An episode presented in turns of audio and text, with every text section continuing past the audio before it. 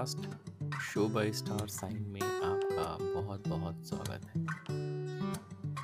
और मैं हूँ आपका होस्ट और दोस्त मनीष मौर्य। आज की कहानी का जो शीर्षक है, वो है कल।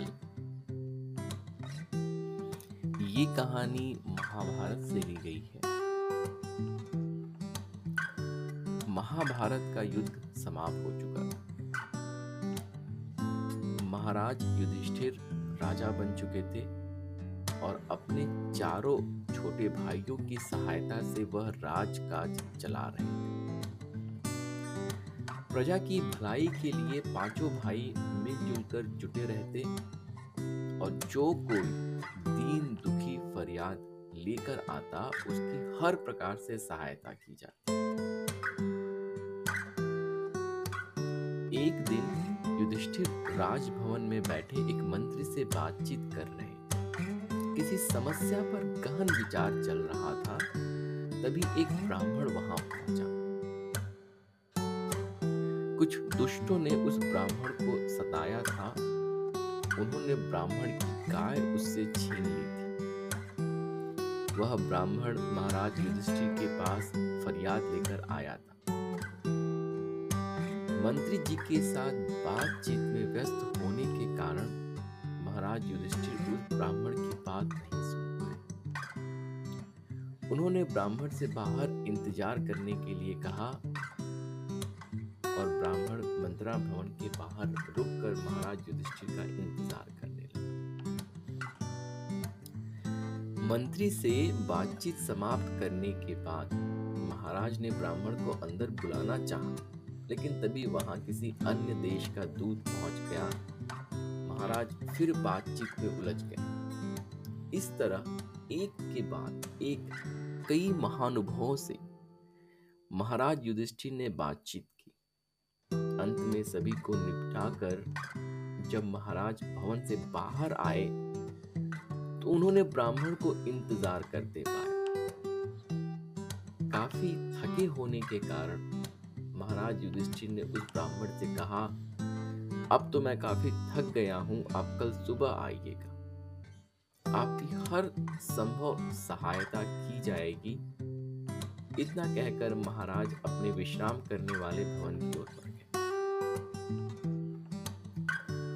ब्राह्मण को महाराज युधिष्ठिर के व्यवहार से बहुत निराशा वह दुखी मन से अपने घर की ओर लौटने अभी वह मुड़ा ही था कि उसकी मुलाकात महाराज युधिष्ठिर के छोटे भाई भीम से हो गई। भीम ने ब्राह्मण से उसकी परेशानी का कारण पूछा और ब्राह्मण ने भीम को सारी बात बता दी। साथ ही वह भी बता दिया कि महाराज ने उसे अगले दिन आने के लिए कहा है। ब्राह्मण की बात सुनकर भीम बहुत दुखी हुआ। उसे महाराज युधिष्ठिर के व्यवहार से भी बहुत निराशा हुई। उसने मन ही मन कुछ सोचा और फिर द्वारपाल को जाकर आज्ञा दी। सैनिकों से कहो कि विजय विजय के अवसर पर बजाए जाने वाले नगाड़े बजाए। आज्ञा का पालन हुआ सभी द्वारों पर तैनात सैनिकों ने विजय के अवसर पर बजाए जाने वाले नगाड़े बजाने शुरू कर महाराज युधिष्ठिर ने भी वह नगाड़ों की आवाज़ सुनी, उन्हें बड़ी हैरानी हुई। नगाड़े क्यों बजाए जा रहे यह जानने के लिए वह अपने विश्राम कक्ष से बाहर आए। कक्ष से बाहर निकलते ही उनका सामना भीम से हो गया। उन्होंने भीम से पूछा, विजय के अवसर पर बजाए जाने वाले नगाड़ों, नगाड़े क्यों बजाए जा रहे हैं? हमारी सेनाओं ने किसी शत्रु पर विजय प्राप्त की है? भीम ने नम्रता से कहा, महाराज, हमारी सेनाओं ने तो किसी शत्रु पर विजय प्राप्त नहीं की। तो फिर ये नगाड़े क्यों बजाए जा रहे महाराज ने हैरान होते हुए पूछा क्योंकि पता चला है कि महाराज युधिष्ठिर ने काल पर विजय प्राप्त कर ली। भीम ने उत्तर दिया।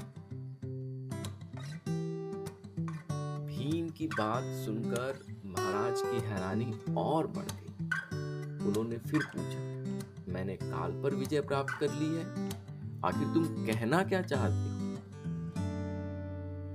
भीम ने महाराज की आँखों में देखते हुए कहा महाराज, अभी कुछ देर पहले आपने एक ब्राह्मण से कहा था कि वह आपको कल मिले। इससे साफ़ ज़ाहिर है कि आपको पता है कि आज आपकी मृत्यु कुछ नहीं हो सकती, आज काल आपका कुछ नहीं बिगाड़ सकता। यह सुनने के बाद मैंने सोचा कि अवश्य आपने काल पर विजय प्राप्त कर ली होगी। आप उस ब्राह्मण को कल मिलने के लिए ना कहते? यह सोचकर मैंने विजय के अवसर पर बजाए जाने वाले नगाड़े बजाने की आज्ञा भीम की बात सुनकर महाराज युधिष्ठिर की आँखें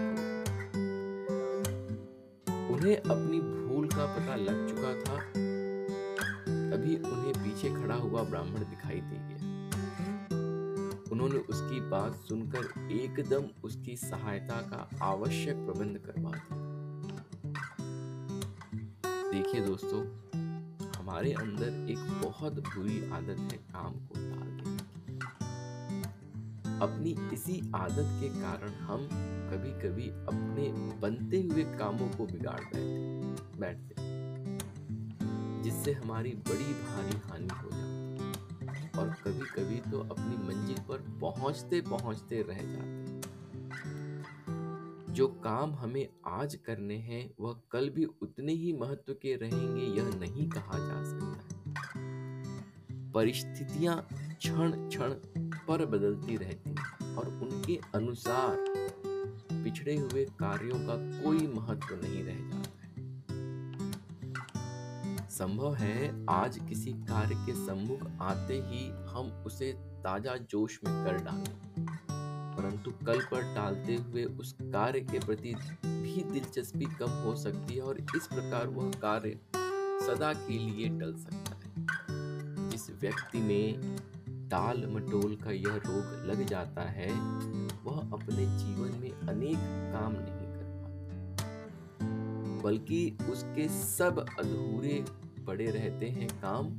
यद्यपि ऐसे लोग हर समय व्यस्त रहते दिखाई पड़ते हैं, फिर भी अपना काम पूरा नहीं कर पाते कामों का बोझ उनके सिर पर लदा रहता है और वे उससे डरते हुए कामों को धकेलने की कोशिश करते रहते अंततः जहाँ तक हो सके आज के काम को कल पर कभी न छोड़ें, क्योंकि वर्त